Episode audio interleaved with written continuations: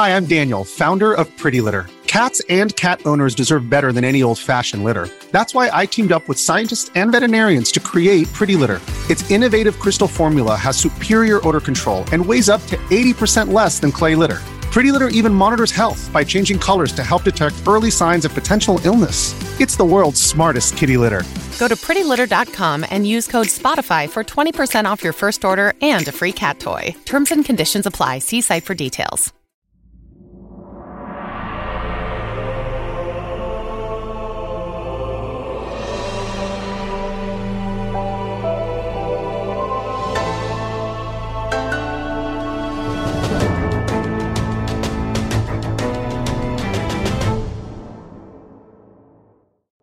Is going on, everybody? Welcome back to another episode of the Kinda Funny Xcast, your home for all things Xbox here at Kinda Funny. Of course, I'm one of your hosts, Snowbike Mike, and today I am joined by both of my gaming dads, Parris Lilly and Gary Whitta. Both to see, nice to see you both. But you know what? We have two special guests, and I got to get to them first to bring the energy and get them smiling. Joining us from Iron Galaxy to talk all things Rumbleverse, maybe some more stuff after at the end of the show. We have Adam Boyes, co CEO of Iron Galaxy, and Adam Heart, lead designer on Rumbleverse, joining us. Adams, welcome to the both of you. How are you guys? Fantastic. Thanks for having us. Really, really good. Yeah. awesome to have you both. Of course, congratulations. The first weekend is in the books. Launch week is now live for Rumbleverse, and it's really awesome to have you both sit down with myself and my two gaming dads here on the Xcast to talk all things Rumbleverse, which we're going to do in just a couple moments. Of course, Parris Lilly, how are you doing today? I'm doing fantastic. Uh, I have a child that is going off to college, so my weekend has been chaos. But wow, I've, I have gotten some time in with Rumbleverse, and I'm excited to talk about this. It's going to be fun. You get to do the drive Parris away, or are you are you taking them, or what's going on? No, they get to drive themselves. I just get to pay for it. That's my job. Lucky you. The worst of both oh, worlds. yeah.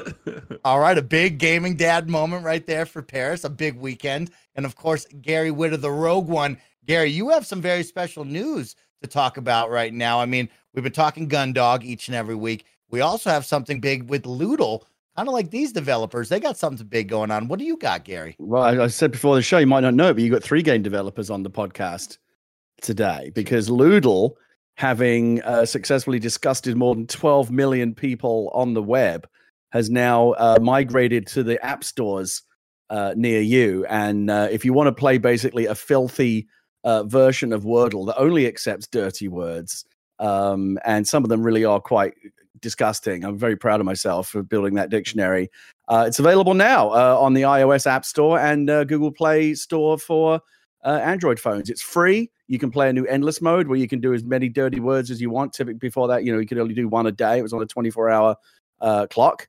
Um, and uh, yeah, go get it. It's it's always free, nothing to pay for. And uh, if you like it, please leave a rating and a review because it helps the master algorithm uh, recommend the app to to other people. Yeah, it's been it's really been fun to make. Adam Nickavision, or so Adam Nickavision's his company. Adam Nickerson, who is my partner in crime on a, a bunch of stupid ass projects, um, built the app and did an amazing job with it. And uh, we're, well, proud not the right word, but we're, we're happy to see it out in the world. That's Congratulations. Thank you. Congratulations is right. Gary, of course, uh, Bear just brought up the logo. Logo's looking good, Gary. I like that with a little mm-hmm. drip emoji on. It. Yeah, it's a combination of the uh, the um, what is it? The aubergine or the I can't remember. The, it's the one that people Egg use plant. when they want to use a penis, mm-hmm. and then the the the, t- the typical the typical name for the other emoji is um, uh, sweat. But in our, it's jizz. Let's, you know. Oh, let's not, oh wow. We're going to go there anyone. right at the yeah. beginning of the yeah. podcast. All right, yeah. Gary, you are the absolute best. Gary, three developers on the show today. We got to get right into it because I want to get the guys from Iron Galaxy but, talking all about their brand new game. But you'll probably yeah. notice that, you know, last night on our Kinda Funny stream, we joined the MinnMax team for Trivia Tower with our friend over there, Ben Hanson, and his community absolutely brought it. Unfortunately, the Kinda Funny best friends, we're not good at trivia and we lost. My punishment for the week was supposed to intro this show with a whole lot of helium in my lungs and give you a fun intro. But unfortunately, I popped the balloon right before the show started. so you will get that fun intro next week. I won't have to embarrass myself in front of the Adams right now. But let's jump right into the show because this is the Kinda Funny Xcast each and every Wednesday at 6 a.m. West Coast, Best Coast time on youtube.com slash kind of funny games, roosterteeth.com, and of course on podcast services around the globe. We bring you all the Xbox talk that you want. Don't forget, we are now Epic Games partners, which means if you're buying games off the Epic Games Store, if you're upgrading your look in Fortnite, or maybe playing Rumbleverse, you can help support the team over here at Kinda Funny with our Epic Creator Code, Kinda Funny at checkout. It's no additional cost to you, and you can help support the team in a brand new way. And a big shout out to our good friend, part of the team at Kinda Funny, Blessing Adeoye Jr. from the PS I Love You XOXO team, Kinda Funny Games Daily, because he will be hosting the first ever Disney and Marvel Games Showcase on Friday, September 9th. So make sure to tune in and support him. And of course, check out all the exciting reveals, announcements, and trailers on the way very, very soon. So congratulations, Bless. Very, very dope on behalf of the Kinda Funny Xcast team. We'd like to thank all of the people who support us, whether you're watching live over on Patreon or if you're listening in on podcast services or over on YouTube. We'd like to thank our Patreon producers as well for the month of August. Fargo Brady, Delaney Twinning, James Hastings, and Casey Andrew. Thank you all so much for your support. This week, the Kinda Funny Xcast is sponsored by Shopify and Uplift. We'll tell you all about that in just a little bit. Let's jump right into the show. We got the team from Iron Galaxy here, Adam Boyes and Adam Heart to talk all things Rumbleverse. And I've been playing this all weekend long. I played a little too late with Adam last night or a couple nights ago, but we had a ton of fun. So let's jump into it. Adam Boyes. I'll start with you. The idea of a melee focused battle royale wrestling set. Where did you and the team at Iron Galaxy come up with this crazy idea? I, I, you know, it was uh, it was a lot of brainstorming. We, you know, we know multiplayer as a studio. We know fighting as a studio. Killer Instinct, Divekick, Street Fighter, Third Strike. It's it's part of our blood. You know, uh, uh, competitive fighting and stuff like that. So we knew we wanted that to be part of it we were sort of jamming on what should be the next thing we pitch. You know, as a studio, we work on a lot of other people's games. We port a lot of products and stuff like that too. We wanted something original. We wanted something new and fresh. Um, and so me and Craig Kuyava, uh, who was on our production team, we were jamming on a really horrible idea for this gory, over-the-top battle royale idea. We went to Dave and Chelsea, and the, and Dave's just like Dave Langer found was like, "That's the stupidest idea I've ever heard of." And Chelsea just sort of takes a sip of her gin and tonic, and she goes, "We should do wrestling." I swear to you, that's exactly what happened. So at that uh, lobby bar in, in Orlando for the next five hours, we just jammed on the concept of what would it be like to elbow drop someone off a 40 story building. What does this world look like? Everyone's board a champion. The greatest champion is the mayor. The strongest person in the country is the president. And then the whole lore of Rumbleverse sort of exploded. And then we went back to the office and started telling people about it. I remember grabbing Adam Heart because we were down in Orlando. I'm like, we got this crazy wild idea. Can this work? And Adam, I remember your reaction, right? Yeah, he he pulled me into a meeting room and he's just like, "What do you think? Wrestling battle royale? Funny, right?" And I'm like, "Yeah, it's really funny." He starts talking about how funny it would be. I'm laughing and having a good time. I leave the meeting room. I'm like, "He's not serious. He's just telling me a funny thing." And, and then a couple weeks later, he's like, "Adam, we signed it. We're doing it." and the team, uh, the team yeah, difficult, like difficult different... concept to pull off, but uh, we did it. Yeah, that was my favorite part. The design team was like, "Can we pull this off? You know, melee at scale." We, the tech team, Ramon Franco and his crew, was like, "This is really hard to do." And I was like, "Right, but the idea," and they're like, "Right, but we have to make this now." Um, and so it was kind of like a big group effort. Lars, uh, who's our game director now, he created a cool animatic, and the whole thing almost created a, a, whole vibe of its own. People were writing lore. I remember Adam writing a bunch of backstory for the character and the worlds and stuff like that. And so the team, though, throughout the years have just like added more and more ideas. So that was the inception of it, Mike. And then over time, it just sort of created, uh, uh it came, became a beast of its own. Well, congratulations, guys. Of course, we are celebrating launch week, free to play. Mm-hmm out now everywhere. It's got cross platform play, cross progression, thanks to your teamwork over with Epic. But Adam, Adam Heart, I want to go over to you. You're the lead designer for this game. And I think the big one we talked about is that fighting game lineage. You and I and Adam Boyes over there beforehand have spoken about Killer Instinct and the idea of now going into the melee battle royale. What did it look like from a design standpoint for you to create something like this? Yeah, it's it's it's like kind of a dream, honestly. I I uh, was lucky enough to kind of turn a joke into a game with Divekick, and that ended up being a, a, pretty interesting deconstruction of what a fighting game is, and making like the simplest possible thing. And then I got to live the you know every every young fighting game player's dream and do Killer Instinct and make something really ridiculously complicated and intense.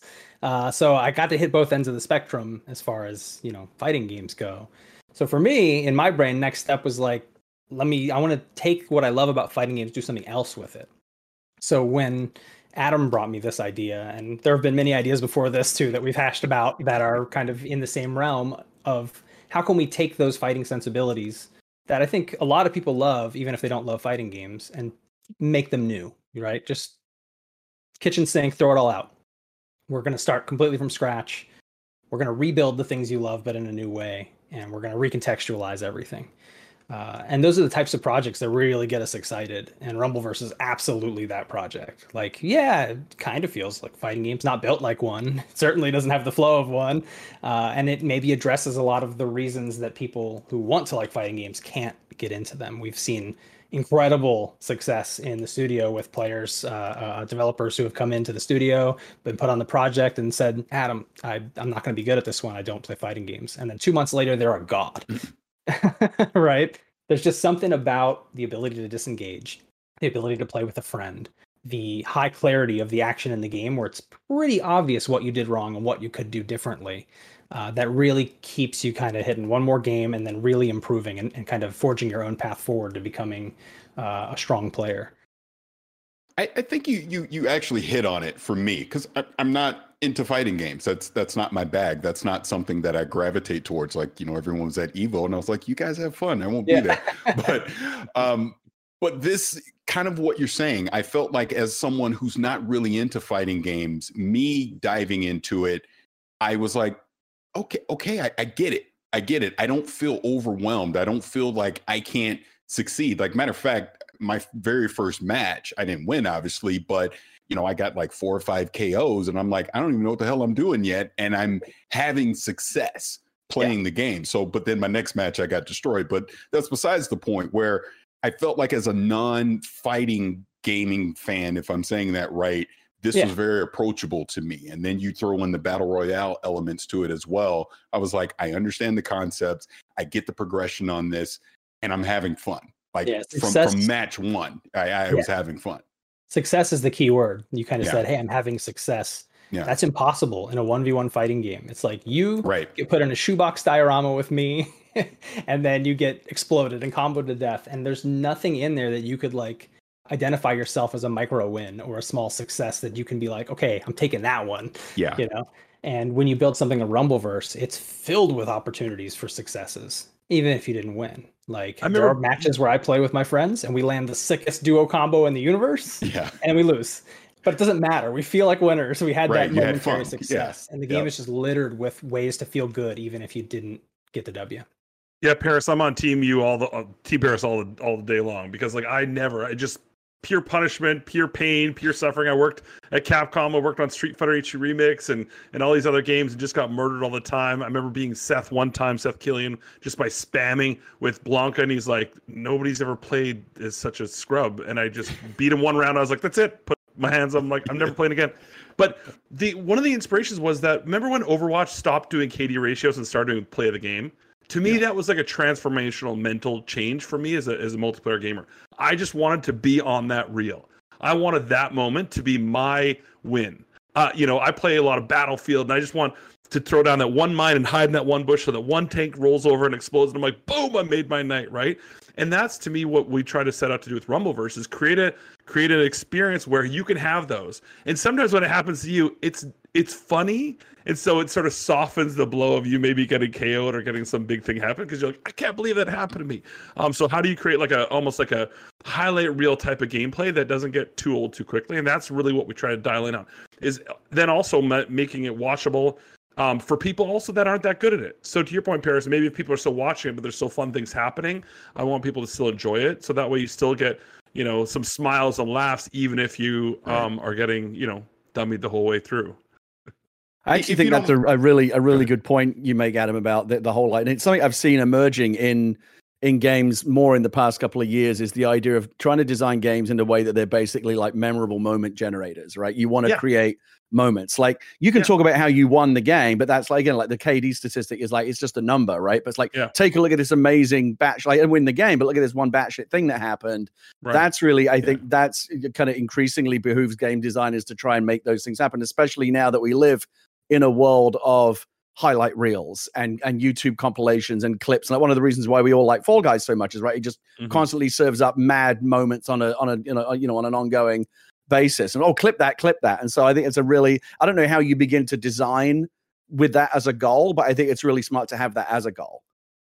One of the pillars actually we did have Gary was it has to be entertaining to watch someone bad at it. And that was really right. something we thought about all the way through because when when Fortnite first took off and everyone wanted to play it, and Jake Paul's playing all this stuff, and people aren't that good at it, and you're tuning in, you're like, this is not enjoyable to watch. Whereas this, you can almost role play a really bad player and just have a hilarious stream, you know, where people are having a good time watching you. Um, and that's a really important part. It is tough, but I mean, I give so much credit to the design team and the art team for evoking, building a very alive, bright, vibrant world with a lot of puns involved. You know, um, squats chicken or, or slow squatted chicken, uh, where the guy basically racks down for four hours, slow squats the chicken, presses it up, and serves it to the customers. Right. Anytime you go through a drive-through in the game, you can actually get free chicken. But stuff like that, the build, the world, as long as it's inviting and fun and inspiring, it just sort of wrote these moments that allowed the designers, I think, to add a ton of great animations and make the world come alive. Yeah, basically, you play Rumbleverse for one hour, and two things are going to happen. One, you're going to see something really dumb. It's going to make you laugh. Two, you're going to see something really cool. Might happen to you, but you're going to see something really cool, and it's going to make you smile. And I, I, think that that ratio holds true. It's hard to play this game for an hour and not see both of those things. Adam's always. Oh, go okay, for it. Uh, I, I, just wanted to ask, just the battle royale of it all fascinates me. It's like it's obviously been like such a popular trend in the in the past few years since it blew up with with PUBG and H1Z1, you know, before that. It's been fascinating to watch as, as game developers. I'm just kind of curious to know like what you have what how you've kind of observed the the kind of the explosion of kind of battle royale as kind of a, a genre unto itself over the past couple of years. It's to me, it's been really surprising. I remember when when PUBG first started doing it, I thought, okay, great, this is now the new shooter dynamic, and and so it's proven to be. But it's been really really interesting to to to, to see just how surprisingly adaptable and compatible it is with all kinds of different games. Like there's a Mario battle royale, there's a Pac-Man battle royale, there's a Tetris battle royale, and obviously this isn't so much as a reach as that because it's you know it's it's still kind of combat focused.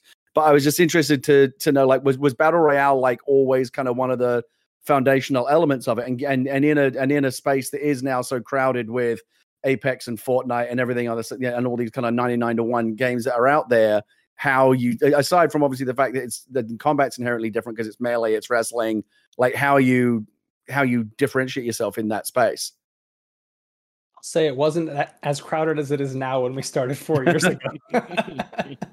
uh, but we kind of took the same approach as I talked about with the fighting games, where we're like, hey, a lot of people seem to want to like fighting games, but don't. How can we distill some of that here? It's the same thing with battle royales. A lot of people want to like battle royales, but maybe don't. Is there a way we can kind of pick out the things that are really awesome about it, pick out some of the things that frustrate people, and when we're kind of making this brand new thing, uh, build something that is going to to appeal to both groups, but also appeal to people who want to be in both groups but haven't found their game yet. Well, uh, yeah, yeah. Go ahead, Adam. I was gonna say the other thing about it. I remember the first time I played PUBG, Gary. It was like uh, it was 11 p.m. I got my first I got my first chicken. I won the match, and my heart was racing so hard I couldn't sleep for five hours. Like it was such an intense experience because it was so high octane, high intensity. You know, you peek out and you get sniped by a person that's three pixels high. We thought about that too of like, okay, what is that all about? That is about I don't create a relationship with another player. I just get I, I become their victim, right? And so what would it be like if you take away the guns? Right? How do you have to change a bunch of the aspects of it? Even the way our ring, you don't get, you know, health out when you're outside the ring, it's a countdown timer. But that created a really neat dynamic because instead of this big, I always feel like um for me, shooter battle royales are like the tick tick tick tick tick tick tick tick tick of a, like a like a roller coaster boom, you come down and your heart's just racing. Whereas we were like, what was it? What would it be like if there's a bunch of loop to loops and stuff along the the uh, the journey? I was playing last night with with Johnny Johnny V. Uh, we were playing together. We saw these guys at another another uh, top of a building, and it, again, it, it, heart isn't racing because I'm like, they're over there. They see us, we see them. I lob a protein, a protein pad or pack at them. They throw a chair back at me, and then we're like, okay, are we gonna do it? We're gonna do it. And then we jump towards each other and have this sort of battle. Whereas that doesn't happen in the shooter. So we also wanted to sort of play with the dynamics of how a battle royale works and twist it up a bit. So because as soon as you get that nice OP gun, usually in a shooter, it's kind of like, okay, these are my next three steps. In our game, we want to make it more like a, a freestyle improv, right? It's more like a ballet. You're dancing back and forth. How are we to go through this experience? So it was you know, it, it, I, I won't say it was easy because we uncovered a lot. We tried a lot of things on. Adam remembers all the iterations we've tried with rule sets and different ways the the even the way the ring size is and, and how fast it moves. But um, the good news is when there's that pressure uh, of combat at the end of it, then it makes it sort of like that. The finale, the final ring, is is always the the greatest point of the match. Yeah, it's almost like a qualifying round. The whole game is a qualifying round, and then the final ring is like the people who made it. But right. there's some really interesting things just about battle royales in general, like some nice benefits that you just get. Like we're talking about micro successes earlier. Hey, I got top five. I feel great. I'm better than you know most of the lobby, right? And we, we we did studies on this stuff with uh, the people in the studio. We'd play an hour and have everybody report their placings. And within one hour of gameplay, 75% of the players would rank in the top 25% of a game and they would all feel like they're better than 75% of the players, which obviously can't be true, but they all feel that way, and that's really important. And then, of course, the other thing that plagues multiplayer games is always disconnects, rage quits, whatever, right? You spend three minutes finding a fighting game match, the other dude quits for whatever reason, or he disconnects. Now your time is wasted. When you're playing Battle Royale, if somebody quits, you don't even know you're just like, oh, I'm one closer. no, I was in 30th place. Now I'm in 29th place. God, like, so he, must have been uh, must have been eliminated by someone else. So like that problem almost solves itself just by nature of the format, which is a really nice thing. So you, you went cross-platform, which obviously is is amazing and awesome to have day one, but you also went free to play. So what what was the decision that went into going with with that option? Yeah, that, I mean, both those things, Parris. The good news is, as a studio, we've worked on, I think at this point, over 100 games over the last 14 years as a studio.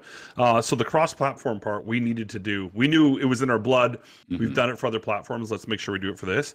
And the free to play was like what we just want an ability for everyone to try it out. Right, you build something, you put your heart and soul into it. Right, if you put a price tag on it, um, it's really hard, especially when you're in in, in what we try to do is do something a little bit different, new and fresh. The more eyeballs that come in the free to play game, uh, it also gave us the ability to sort of build it and, and have a multi year plan of like, here's the things we want to do. And sometimes with a premium game, right, especially if you find a traditional sort of publisher, they're just ramping towards the final day. What was the pre orders? All those sort of things that you're like, this game, we, we think it's going to become really alive in month 12 or month 24. Mm. And that's just really hard to do with a premium product, right? Also, you want a lot of users and players playing the game at the start. Um, it was definitely new when I was, uh, you know, back in my console days and I was at PlayStation. Free to free to play games. I know we don't say that word very often on this podcast, but um, free to play games were brand new, and the idea of having them on console, even Killer Instinct. You guys remember we were we were running that on on Xbox when it was free to play, right? There were still a lot of packages you could buy for it and stuff like that. But uh, we just thought it would bring the players, and the players then would hopefully bring the excitement for it, and then we'll be able to have this this uh, open session uh, with jam session with all the players, and and make it and evolve it over time. I want to ask a little bit more about that because I, I, I find the whole free to play microtransaction economy fascinating. We talk about it all the time on the show, and yeah, it's obviously yeah. a big part of the gaming conversation right now in general as, mo- as more games kind of move to that model. We just saw Fall Guys go free to play, and Fortnite mm-hmm. and others obviously have been doing it now for a while. It's a very established way of doing things. I'm old enough to remember, of course, as many of us are, the old days where you would design a game, the creative team would design a game, and then the commercial team would come along and slap a price sticker on it and, and market it and sell it, right? Now it seems like in a world where the game is given to you for free, but it's monetized on the back end by buying cosmetics, by um, you know, buying battle passes and, and any other number of ways in which you keep, you want to keep people putting the coin in the slot so you can continue to you know make the game. It feels like that that those that Venn diagrams kind of overlap. Where like as you're designing microtransactions and ways to monetize the game on the back end for a free to play game, that you've almost you almost need to have like the creative team and the commercial team in the room together, figuring out is this is this oh, is this going to make us money doing this, but also is it the right creative choice. And I don't know if you often end up in conflict or whatever, but you want to, you know, you don't want to fall into a pay to win trap. You don't want to get greedy, but you, but you still want to make money, right? You have to make money, otherwise the game's gonna gonna go broke. So it, it just seems like a very narrow tightrope, and I just think it's fascinating the idea that now, as you design a game for microtransactions and and and that kind of monetization, that the creative decisions that you make and the commercial decisions that have to be made are now kind of not necessarily in conflict, but like brought together. And I just wondered what that experience was like for you guys on on this one. Yeah, I can sort of touch on it holistically, and then Adam can talk talk about it more sort of from a team perspective. But like, Um, to me, Gary, it's just we. What I love about it is that you don't have to spend a dime. And I also love that if you don't spend a dime, we still have progression through the league progression that unlocks outfits and stuff like that. There's always, I remember playing Ultima Online, and there's always the newbie robe. And anytime running around, anyone running around that single newbie robe, you knew exactly they're brand new to the game, right? We want people to have a lot of options if they come in for free, and they can hang out, man. It's just like that's that's what sort of makes a game experience rich. Uh, and then the cosmetics is is that's my jam, man. I'm the the sneakerhead, the guy with a ton of hats, the guy that's gonna flex. I bought my Muscles outfit today, right? Doing the worm emote and stuff like that. That's sort of how I like to play. I like to sort of um, show off and stuff like that. But you do you do want to find a balance. The the thing that we said from the start though, Gary, is it'll never be pay to win, right? Nothing that you buy will ever impact um, gameplay, like you know the amount of damage you do. That's absolutely critical to us. Uh, at the same time, it's kind of like the way I like to uh, use the analogies. Like it's like if, if you like a band, maybe you buy one album, maybe you buy a couple albums, maybe you buy the T-shirt, the poster, and stuff like that. Uh, if you love our game, hopefully you buy you know one or a couple outfits. But if you don't, it's no big deal because there's enough people that are willing to do that. Um, but it really doesn't. I mean, the, the, the team is so focused on making an incredibly robust experience that that conflict never comes in because what we talked about, we've talked to so many different free to play um, studios, and of course, working with Epic, we had uh, direct access to the Fortnite team and and the Fall Guys team and the Rocket League team, and they taught us so much. One of the biggest things most teams taught us is you'll never know what's going to pop. So you can guess, you can do all the market research on planet Earth. You have no idea what's going to be the number one selling thing, and and the marketing team will have their opinion, the MTX team will have theirs, the art team will have theirs, and usually all of them are wrong or something new sort of uh, emerges. So the good news is it's not beholden. It is really a team dynamic. And Adam, I mean, you can speak to it. The MTX team never, the microtransaction team doesn't tell you what to do or how to make decisions.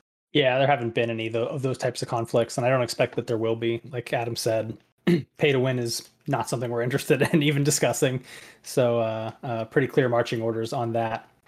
But I do think just being free to play as a multiplayer game is so important because the content obviously there's like content in the game there's things to do there's weapons to fight and special moves but the real content of a multiplayer game is the opponents uh, each one of them is a new enemy type or a new AI, if you want to consider it that way, right?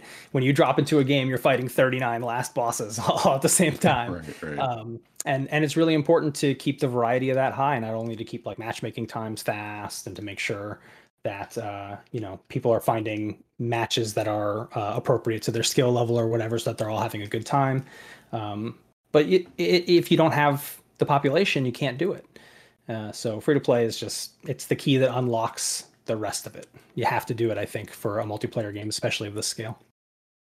Sticking with the storefront, of course, the game is released. We've seen the first rotation of the storefront as well. And we know the battle pass is right around the corner. So I definitely want to talk to you guys about the battle pass and the vision, but also like when we talk about these live service games, the flow, and of course, what is that like on your guys' side of adjusting to the market? Do you see users happy with the pricing of the cosmetics? Do you see them upset? And what can you guys do as a team? Where do you guys meet and say, hey, we need to adjust X, Y, or Z? What have you done so far?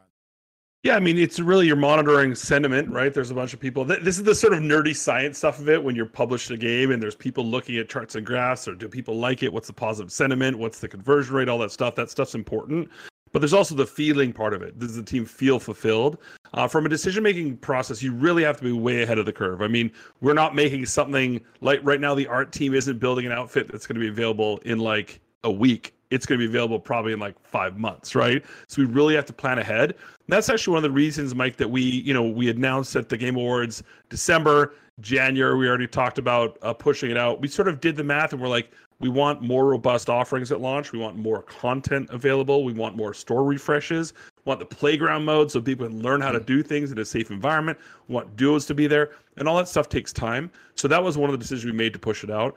And what we then were able to do is have a nice full one you know season and then we started working on season two what does the future look like down the road uh, so we have a lot of that stuff in the can but you do react i mean you see what happens very early on there was this sign bug where people would double bounce and do massive damage. It was like a nuke hit. We, we we did a very quick hot fix to get that out of the game. So you're learning as you go. Same thing with what's popular what outfits are popular what emotes are popular and stuff like that. So you're monitoring it.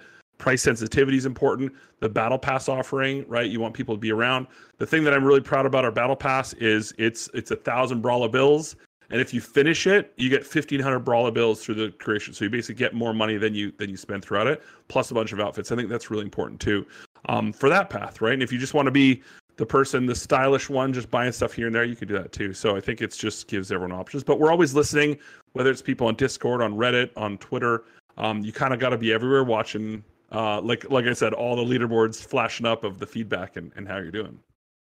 Yeah, I mean, to to me, when I think about these battle passes and like you just mentioned, like a season two, especially in a free to play environment, it's content is king. It's Absolutely. what is driving me to keep coming back week after week. You know, we talk about this a lot, lot on the show. Of you can have an amazing launch, it can be very fun, but what does month three look like? What does month yeah. six look like on on down the road? What are you doing to keep me engaged? And it sounds like from everything that you're you're saying, you you definitely have a roadmap, you have a plan on on attacking that. And I think the most critical part is the last thing that you said is listening to the community. Absolutely. What is the community saying? What are they talking about? What are they liking? What don't they like? And I would assume internally you having the flexibility to adjust as needed depending on the needs and the wants of what the community is asking. Absolutely. I mean, uh, uh, Parris, I, I, say that I would not have predicted our Rumble support doing about 40 tweets, you know, so far, or probably more on the different updates. And we're doing matchmaking yeah. tweaks and there was queue issues and stuff like that. I mean, you're fixing something on the fly and you just want to be transparent. It, the olden days, to Gary's point earlier, you just ship it and you cross your finger that it's on press on disk and you get to do nothing about it. Now we have teams that are basically working to support it and trying to make it better. Um, but that transparency, I think, is key. And not everyone gets that. Not everyone understands. They're like, you've been working on this for four years. Why isn't it perfect? You're like, it's a live product, right? We're going to stumble. The biggest sort of uh, thing we talked about at the team, you know, a couple months leading up to launch is like, it is the biggest year of improv we're about to go through right we're going to come so many problems are going to come our way and we're going to adjust and, and uh, change it so it's not never going to be perfect but really proud about the the gains we've made already uh, we've seen matchmaking times go down and stuff like that but it is listening too and so we got to predict and I, I, bet gary can sort of uh, resonate like people are going to have opinions of what we should do next we have to have a vision right that's going to be influenced by the players as well right? But they can't dictate the future per se. We've got some concepts, but you you get you get uh, you know you listen and uh, and you learn. But but uh, you still I think the vision comes through, and we got some really cool stuff up our sleeves for the future. Yeah, I think you guys will be pleased. That's all we're gonna say. like that. Well, I want to talk about the stumbles and the successes because it is launch week. But right yeah. after a word from our sponsors. This episode is brought to you by Shopify, who powers all of the merch on kindafunny.com slash store. Shopify is the all-in-one commerce platform to start, run, and grow your business. Shopify gives entrepreneurs the resources once reserved for big business so upstarts, startups, and established businesses alike can sell everywhere. Shopify powers millions of businesses from first sale to full scale, including Kinda Funny and Rooster Teeth. Shopify has thousands of integrations and third-party apps from on-demand printing to accounting to advanced chatbots and beyond. I love how Shopify has the tools and resources that make it easy for any business to succeed from down the street to around the globe. Go to shopify.com slash kfgames, that's all lowercase, for a free 14-day trial and get full access to Shopify's entire suite of features. Again, that is shopify.com slash kfgames. Grow your business with Shopify today. Go to shopify.com slash kfgames right now. Shopify.com slash KF Games. Now, Andy, take it away. Shout out to Uplift for sponsoring this episode. I've been using my Uplift desk for well over a year now. I love the thing so much I decided to write a rap song for them. The build quality is real good. It's made of real high quality wood. They didn't ask for it, I just did it anyway. Getting my Uplift desk immediately improved my mood. Whenever I'm on shows, I'm standing up, I'm feeling a lot more energetic. And also, I kind of feel like I was just maybe creating some bad habits sitting down at a desk all day. I would move my legs up, I'd sit underneath my legs on my chair, and eventually all that stuff just created really bad back pain for me. Choose from laminate, whiteboard, bamboo, solid wood, butcher block, or even custom solid wood or laminate options. Uplift Desk won New York Times Wirecutter's Best Standing Desk from 2019 to 2022. And while I'm at it, I'm just to give them an award as well. Best standing desk that I use in my bedroom from when they sent it to me until now. Uplift Desk have a 15 year warranty. They ship the same day you order with free shipping and free return shipping. So if you've been feeling the effects of sitting at a desk for eight hours a day, maybe you want some more energy in your life, maybe you want to do squats in the middle of a Zoom call or something. Uplift your life. Go to kindafunny.com slash uplift. All right, guys. Adam Boyes, I'll start with you. Let's talk about launch week right now. Let's look at yeah. the successes and the stumbles. Of course, mm-hmm. being a live service game, being free to play. You've yeah. launched many of games in your history. Let's mm-hmm. talk about this one in particular. How has launch week gone for you and the team? I mean, it's surreal, right? You, you you work on something. I think we we did a big uh, toast internally, and we had a chicken chomp celebration to celebrate uh, launch day, and we ordered chicken for all the studios. We got three studios. We got Chicago, Orlando, and we got Nashville. Um, and that was surreal because it was it, it, it sort of it's an inflection point. It's where Parris, much like you sending your kid off to college, it's no longer yours, right? It, it's it's something you put so much time and effort into, and now other people have opinions about it. So that was really formative and important. I mean, a lot of people ask, like, what does success look like? And I was just like, it's, we released it. We worked on this thing for four years. It's a working product that came out on five different platforms on day one, uh, and it works. And of course, there was, we talked about sort of stumbles. There was a lot of patches. We had a little bit of downtime here and there, just making improvements to the matchmaking and, and queue times and stuff like that. Um, hot fixes going in behind, config changes, improvements, just trying to make it a better experience, right? Um, and you learn as you go, right? Every time you're like, how many more players are going to come in when they come in? What's going to happen then? How do we fix it, right? Somebody's trying to javelin tackle a server behind the scenes, right? We're trying to do patches to fix it. So it's been elation, I think, is the best word across the board. We're proud of the work the team did. Obviously, they bust us about. We're we're so happy and excited by the response of the players, streamers playing it, right, clipping and stuff like that. So even though we are working hard to make it better every day, um, I think just pride. There's a lot of pride and elation in the studio. Adam, what do you think? Yeah, I don't I don't know what else to add to that. very proud, very elated. Uh, yeah, I've been watching so many streams. I'm sure you've seen me popping up in all kinds of streams, saying hi to people and uh, trying to help them out and stuff. But yeah, I'm, I'm having a blast. I love it. That's one thing I want to talk with you, Adam Heart, about is when we talk about the live service games and coming out to the big multiplayer audience. We've talked about it with Halo Infinite before what do on the opposite side when we're all the audience looking at you, the developers? What is going behind the scenes for these hot fixes? What is the hot button thing that you and the team get right on? What are some of the things that have to be pushed to the background and then addressed later on? How do you guys juggle that as a team, and what does that feel like as a developer behind the scenes? Yeah, I think like the key for for us is to not be reactive. We don't want to overreact to something. Uh, you know, a good example would be people saying, "Oh, I get supered all the time and it hits really hard," and it's like, well, maybe don't jump into a group of four glowing characters and try to fight them all. Like maybe that wasn't a good choice that you just made.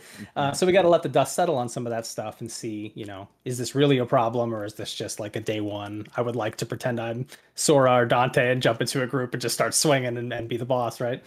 Um, but then you see also stuff like the stop sign thing Adam was talking about. So uh, what happens in the game is if you bounce on a bounce pad in a move, you bounce up higher, and then if you bounce on another bounce pad, you bounce up even higher. And then if you get a third bounce, it breaks whatever you're doing because that's too much. But you would, uh, you know, choke slam somebody on a car, bounce off of that, hit another car, bounce really high, and then do a lot of damage. You could do that with a elbow drop. You could do that with a stop sign, uh, using the stop signs kind of like a spear dragoon dive move. What would happen is you'd hit the bounce pad, and then suddenly gain a ridiculous amount of control over your character that's completely unexpected, allowing you to steer yourself back to the bounce pad very easily. And then the second bounce would send you like 80 times higher than we expected, like really high. Uh, and then you'd come back down with like what I can only describe as an extinction level unblockable explosion that is a city block size and does like a thousand damage to everybody in the vicinity, and there's nothing they can do about it. That's probably not so good for the game, right? So we had to attack that one right away. There's there's no waiting on stuff like that. We get we don't have to think about whether or not people need to adapt. That's just like, yep, let's fix that one. So we we went ahead and did a hot fix for it. Uh, and we're very lucky that we have a system that allows us to hotfix some things, so we don't need to go through the whole patch process, and we can be uh, mobile about that stuff. But uh, you know, a lot of it is also the team very good at the game. We play a lot, a lot of really strong players in the office, and we're very kind of ahead, I think, of uh, what some of the top strategies might be, what some of the stuff is that's going to feel too strong maybe in three months. Right. And we're already working on fixes for those things hopefully before people even complain about them so that when the changes come out they'll be like wow they listened but we had that stuff in the hopper like three months ago and that's how we have to be. We have to be very as as ahead of it as we can and that requires us to really passionately play our own game play it well and really pay attention to how people are playing it in the wild and see if that can influence our, our thinking on it. Adam Boyes as like the co-CEO of this team over there at Iron Galaxy, do you feel the pressure of releasing a live service game as we look at the landscape and market of other games that have tried and succeeded and also tried and failed and are trying to struggle to get back to it? Are you feeling that pressure with you and the the other heads of this team? Absolutely. I mean, it's it's it's but that excitement comes with heart wrench, right? Of like what's going to happen. You just hope it's up every time anything bad happens to any game on launch or around launch, you know, uh, my heart breaks for that team. Because anyone that's been in development now, Gary, that you're in the special club, right? You understand that when there's bad things that happen, you're just you you don't wish that upon anyone. So you just hope that things hold up. We've we had never seen the amount of players we had on day one. So you hope that your it holds up, and then day two it gets bigger, and day three it gets bigger, and as it goes up, you know things are going to happen. So the thing we try to lead everyone with is just calmness, right? Diamond hand this sort of landing. Let's just stick with it, like Adam said, calm, collected, um, react to issues, uh, have big plans for bigger reactions. But of course, man, it is it is death defying. But the bottom line is, again, if it came out and there was problems, that doesn't negate all the work that went into the four years of building it, right? So there is still excitement. There's still that that sort of celebratory part of it. Then everything else is like I already, you know, when T Pain's streaming it, you and I are playing it till four in the morning. Like that's so exciting. That's so fun. These are things that you didn't expect to be doing, you know, your launch weekend. You'd expect to be in a triage room, figure out how we get the servers back up, right? Which is also still happening behind the scenes as we're putting on smiles and out here talking to great folks like you.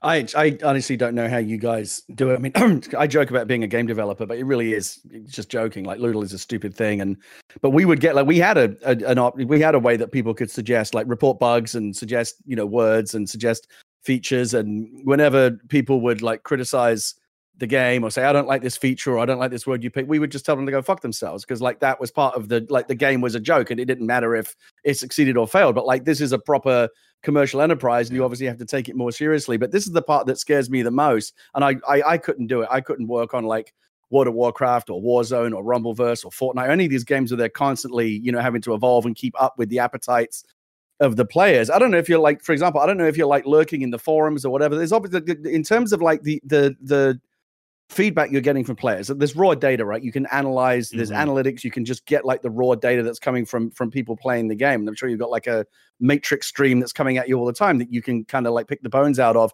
But in terms of like people suggesting ideas like i like this or i don't like that i don't even know like where you start with that because it's it's obviously always so contradictory. Like somebody wants you to go in one direction someone else wants you to go in another and you never want to get to a point i think you touched on earlier where the tail's wagging the dog right? And you're constantly trying to be reactive and give people like oh the forum people want this we've got to make sure they get it. Like you've at the end of the day you're the author of the game right? And you need to you need to make sure that you're like essentially you need to make sure that all of this influx of feedback you're getting some toxic some really helpful how do you sort the the how do you sort it all out? How do you take on board what is useful and not get you know annoyed by the rest? I don't even know where you start with that process mean, there, there people are going to say the internet's going to internet is the way we like to put it, right? yeah. And I spent many years, you know, being on stage at E3, and people would tell me how I looked like an out of work Ellen DeGeneres, and so you, sort of like you eat those bees, and and and you hope that uh, you know you can find the goodness in it.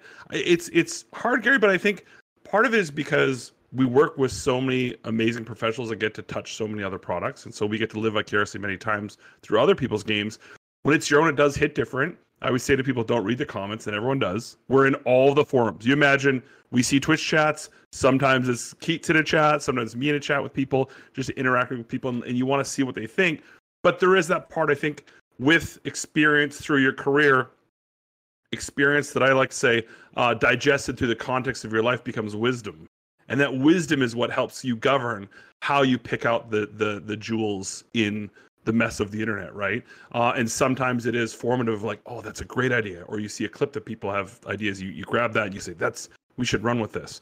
Um, but that really is also just having a, an incredible, uh, talented team that you can rely on and be like, we're doing this together. Be calm, be cool. People are going to scream about stuff. people are going to yell dead game, right? They're going to do that on Call of Duty launch day two, right? It isn't true. Uh, so it is the forest for the trees part is difficult, but uh, sometimes too, I think, especially with young developers, um, Nate Medford, one of our coworkers, has this great saying. He said the worst thing that can happen to a new game developer is their first game is successful because they then they think they had something to do with it, right? right? And that's so true, right? Because it's like part of this is just magic. You put something into the world, you hope people respond to it because you did, but you never know. There's thousands of games that get released every year.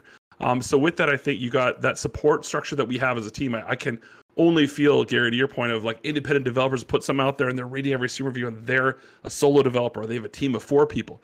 We have a team of 100 people that we can support and and and give them that that love that they need uh, in these hard times. And uh, again, over time, then they're going to realize I should read less of this stuff or roll my eyes. What I do sometimes, I clip it. I'm like, oh, that's a good, that's a good dig. You know, like when somebody said Wrecketeer, more like wreck my career. I'm like, that's, I'm keeping that one, right? Stuff like that.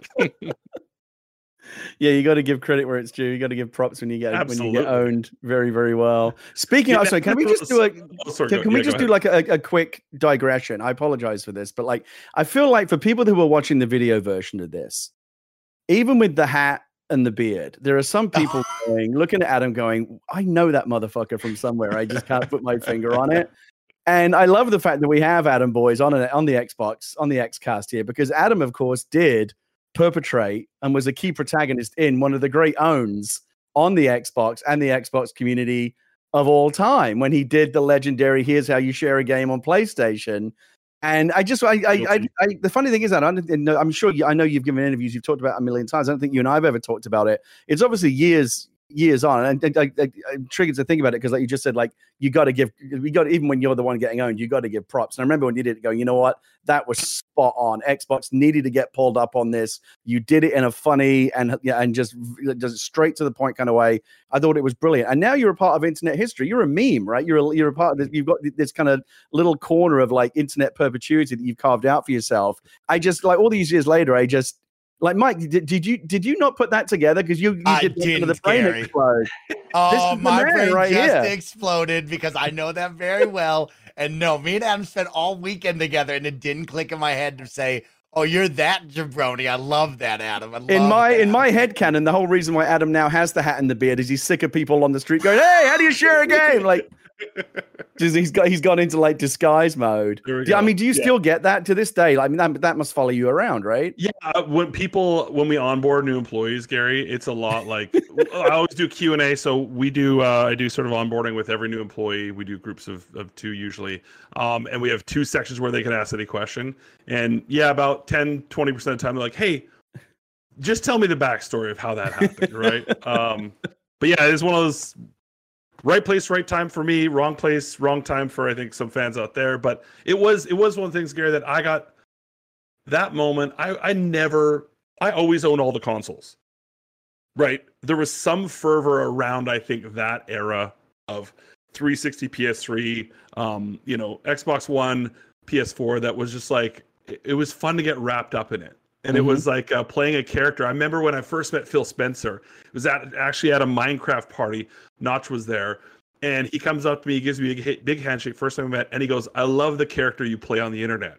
and I just thought that was so. yeah. He knew me and Aaron Greenberg. I mean, we're all friends, right? Because behind the scenes, like you're, yeah, you're working for a big company, but you're all you're on it together. And I definitely, there was definitely some people I think at Microsoft that did not like me. I heard about a dartboard with my face on it that people just throw at because they just thought I was I was the devil. Um, but I'm just I just love all of it, right? I love games in general. I love consoles. I don't. As soon as I left, I was like, yeah. I mean, of course, I worked for PlayStation, but I also have a huge gamer score. Like I've been playing Xbox a ton too. So um, yeah, people that get too wrapped up in that stuff, I think, is hilarious. But then I was also one fanning the flames, you know, when I worked there too. So what's well, funny about that now is that it does feel almost like something from another era, right? Because you know we've had it Phil does. Spencer on here before, and Phil, of course, has been a big part of what the whole kumbaya. I, I want to play God of War. it's mm-hmm. not about where you're playing. It's all we're all players together, and it's all very like I want to buy the world a Coke. And I, I like the fact that we've moved on from again, we're all and some of us here are old enough to remember Nintendo, you know, Sega does what Nintendo don't and all that kind of stuff. Mm-hmm. And it feels like that thing that you did with Shu was almost like one of the last gasps of the old console wars before that kind of fell out of fashion. Do you know what I mean? Yeah, I do. Yeah. Well, it, that's what I oh, wanted to. Say. I wanted to to say to that very point. You were a part of one of the biggest moments in gaming history. That that thing that you did. I guess that was 2013, right? I mean, that's something we'll be talking about a decade from now because it's that memorable. So, but I'm glad you said what you said about you own all the systems. Obviously, you know, you you fan the flames a little bit because, you know, it used to be fun to to do that. But I think we've we have kind of reached the point where I am glad to see more people being upfront about what we know happens behind the scenes about everyone's friends, everyone's colleagues. Yeah. It's a friendly competition and not this cutthroat, you know, weirdo console war stuff that that that we see online. Um, and I know I interrupted you, Gary, but since I, I am talking, I am going to kind of shift it back into something that Adam was saying before. You know, you're talking about, you know, filtering out the noise and everything that you see with online comments and all that. But but I am curious, you know, while you're working on the game, and I'm assuming this, you know, you're more of in a bubble. You come up with this concept, you come up with something that's a little outside the box. You think it's great, the team thinks it's great, you're having fun. But with this weekend launching, I mean, for, for you personally, or just just the, the around the team, I mean, you know, I'm assuming there was some some nervousness as you launch, but what has the reception been like that you've seen overall from the community about this game? Like I said, me personally, I've had fun with it, but you know, sure. from what you've seen, you know, what what what's been the reception so far? I mean, really super positive. We just saw IGN's review hit today. We got a nine, which is fantastic. Uh, really proud of that. Obviously, I think well, again launching a game with live services, with the servers staying up for the most part, with people again the matchmaking issues. But that stuff aside, it's more of the reaction that like even even so, like there's other games right now that are launching people like this versus that. I'm like, just if people are enjoying it, they're high fiving each other, they're sharing clips on their streams, they're exuberant. That is so. It, it just it's it it, it, resonates, right? You see that sort of then the echo chamber becomes other people too. So it's been nothing but like I said, elation, like just so much excitement. So a lot of positivity. Of course, people have feedback on stuff, but generically speaking, it it is fresh. Some people don't get it right away. You know, parents they come on, they play for a bit, they're like, I don't get it. Maybe they check out tutorial, they come back with their friend, and then sort of things change a bit.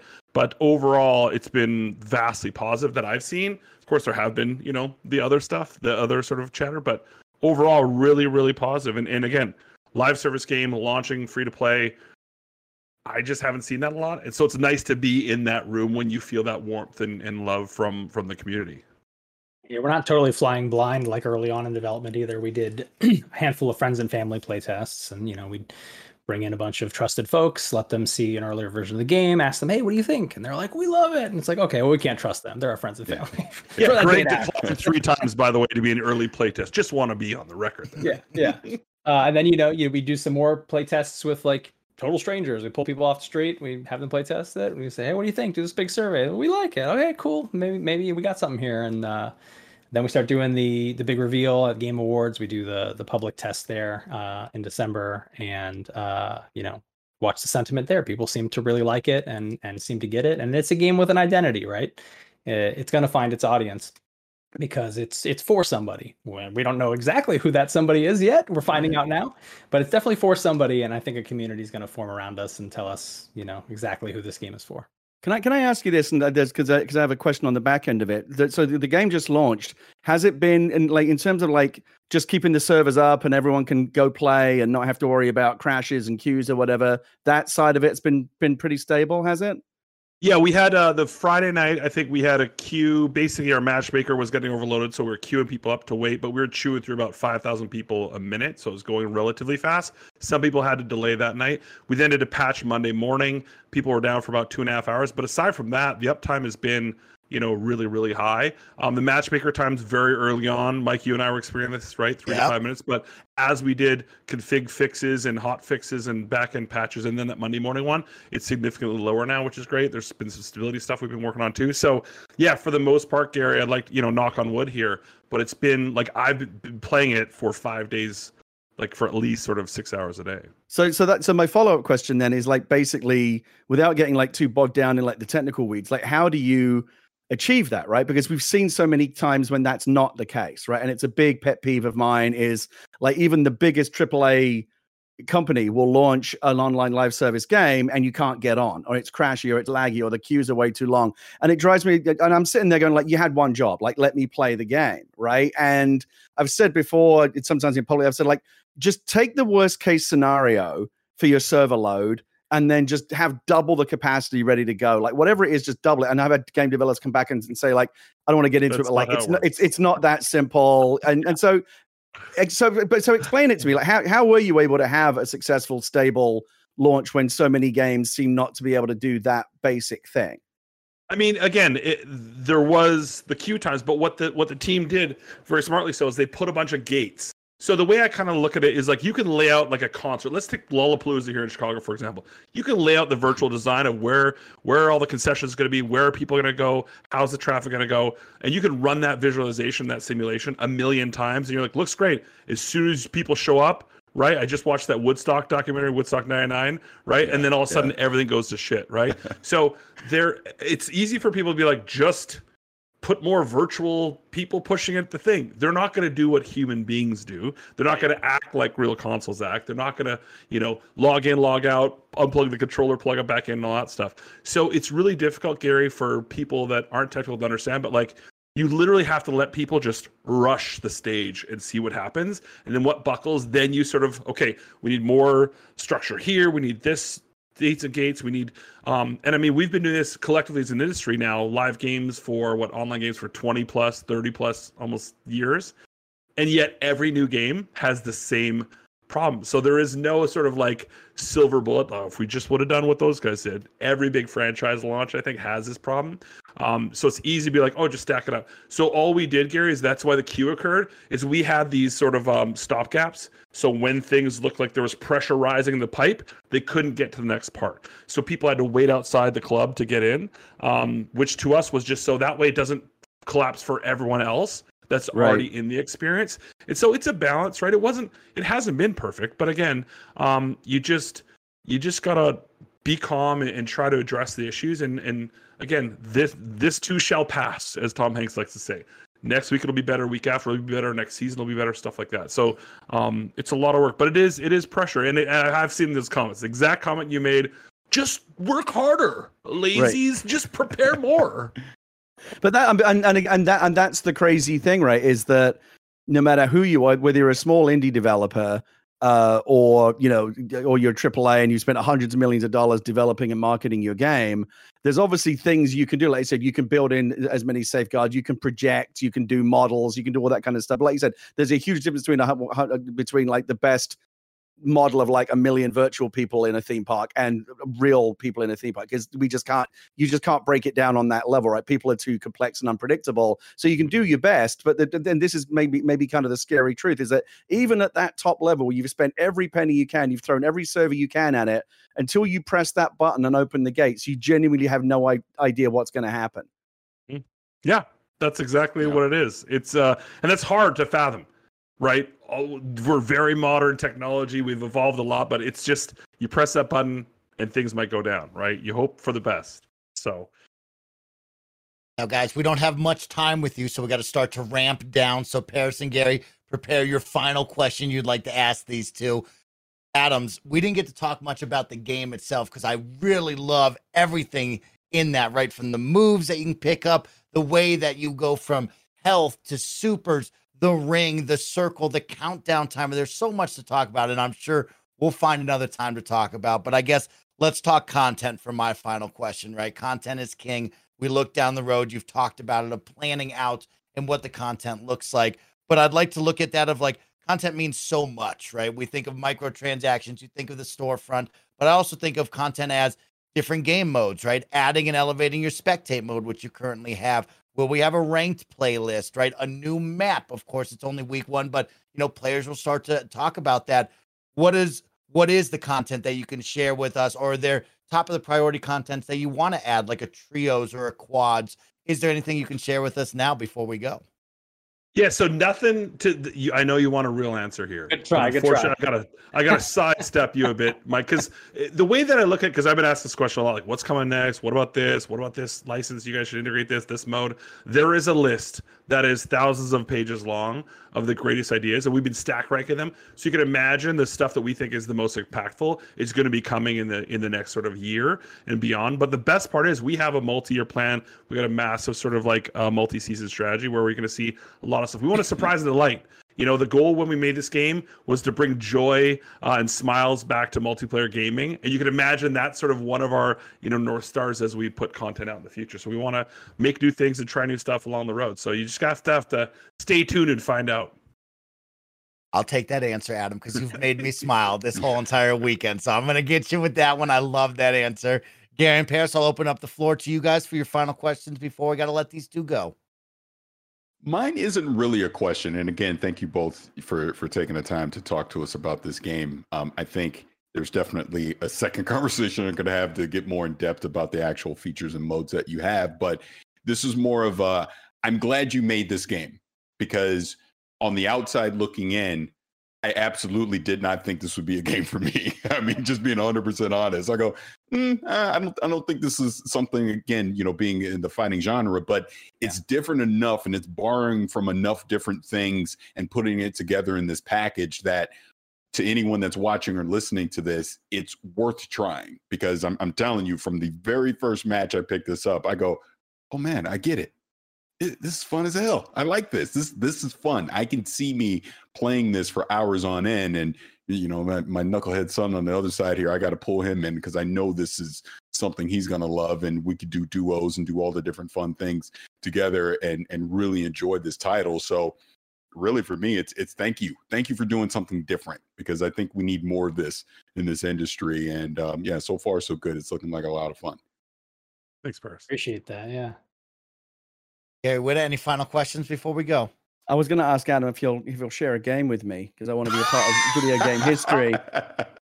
you're, Adam, you're, you're, you're, you're below me. You could like pass something up and I could like take it from down below. Well, well yeah, exactly. Oh, thank you very much. There we'll you go. Shove some, yeah. We'll get you know if you got Lego in your background. I don't have phys- I don't have any physical games anymore, so I can't I can't even like. I don't either. Yeah. who has who has physical copies of games? Um, I, I, again, just the, the the the the the broader picture of it, battle royale. Do you do you feel do you, do you feel, feel like battle royale is like you said, just in the in the few years that you spent developing the game, the landscape changed immeasurably, right, from where it was to where it became much more competitive just in the time that it took you to make the game. Do you think? And a lot of people have had have had this conversation. Is it, it, it you know is it a, a fad? Is it here to stay? What what do you think? Are we still going to be? Is battle royale still going to be like a central part of the way that we play games ten years from now? I mean, I think as long as people keep innovating and improving and changing and trying new things, to Parris's point, I think it w- it could be here for a long time. What I love about it is pick up play, get knocked out, I'm right back in again. I'm spectating for a bit, and then I'm in another match, back to back to back. That's the way I like to play games. I don't like downtime unless I'm playing a big MMO, and then it's like, okay, buckle up, I'm chopping trees down for the next 800 hours. Um, so to me, I think it will, Gary, as long as there's more innovation. Uh, I think if it gets stale, then we might see people try to jig and jog. But we could predict it before. I right. love that many of the new sort of emergent games that come out and become successful because people are trying new things. It's coming from the small teams that are that are taking risks out there. I think that's super super important. I don't think you go to a lab and try to predict exactly what the future is. So throw stuff at the wall, and hopefully that's where we keep to evol- keep evolving and see multiplayer game going in the future. Yeah, I have a slightly different answer, which is that battle royale isn't a genre; it's a game mode. Uh, what we've built is a 3D platformer melee combat brawler thing, right? That those are our verbs. Uh, you know, uh, uh, uh, Apex is a shooter. That's the verb, right? That's what you're doing in it. And and battle royale is the game mode. They could do all kinds of things with their shooter gameplay. It doesn't have to be battle royale. It could be deathmatch. It could be a race if you want, right? it, it's it's whatever. Um, so that the way I look at it is that we've built something that's really interesting and cool. It's a 40 player online brawler that feels really good and has like really tight platforming. It's not something you've seen before, just in that regard. Ignore the battle royale part. That right, doesn't right. really exist. So try it for that.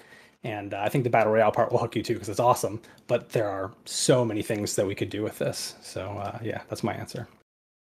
Really great answer right there, Adam. Of course, we have to say goodbye because I got to get you guys out of here. My two gaming dads off to their evening dinners with their family. So, Kinda Funny best friends. Thank you all so much for tuning in and hanging out with us for another week of the Kinda Funny Xcast. We got to sit down with Adam Boyes, co CEO of Iron Galaxy, and of course, Adam Heart, the lead designer on Rumbleverse, the team from Iron Galaxy. Thank you both for being here. Adam Boyes, I'm going to kick it to you to say goodbye to everybody. What is one final thing you'd like to impart on the Kinda Funny audience? And of course, what should they know? Where can they leave feedback for you guys to uh, continue to elevate this incredible game? Well, first of all, thank you for playing. Thank you for downloading it. Thank you for checking out Rumbleverse and giving it a shot. You can go to Rumbleverse on Twitter, uh, Rumbleverse support as well. If you're, uh, they're going to update you with all the, uh, you know, issues anytime we have downtime. But in general, you can also go if you're looking for a job, you want, to work in video games, IronGalaxyStudios.com. Check it out. We're there. We're looking. We're growing. We're building new studios. We're excited that to be here and uh, that that y'all gave us uh gave us some time. Appreciate it. Heck yeah. All right. Well, be on the behalf of the two Adams and my gaming dads, thank you all so much for tuning in. We'll catch you next week. See everybody.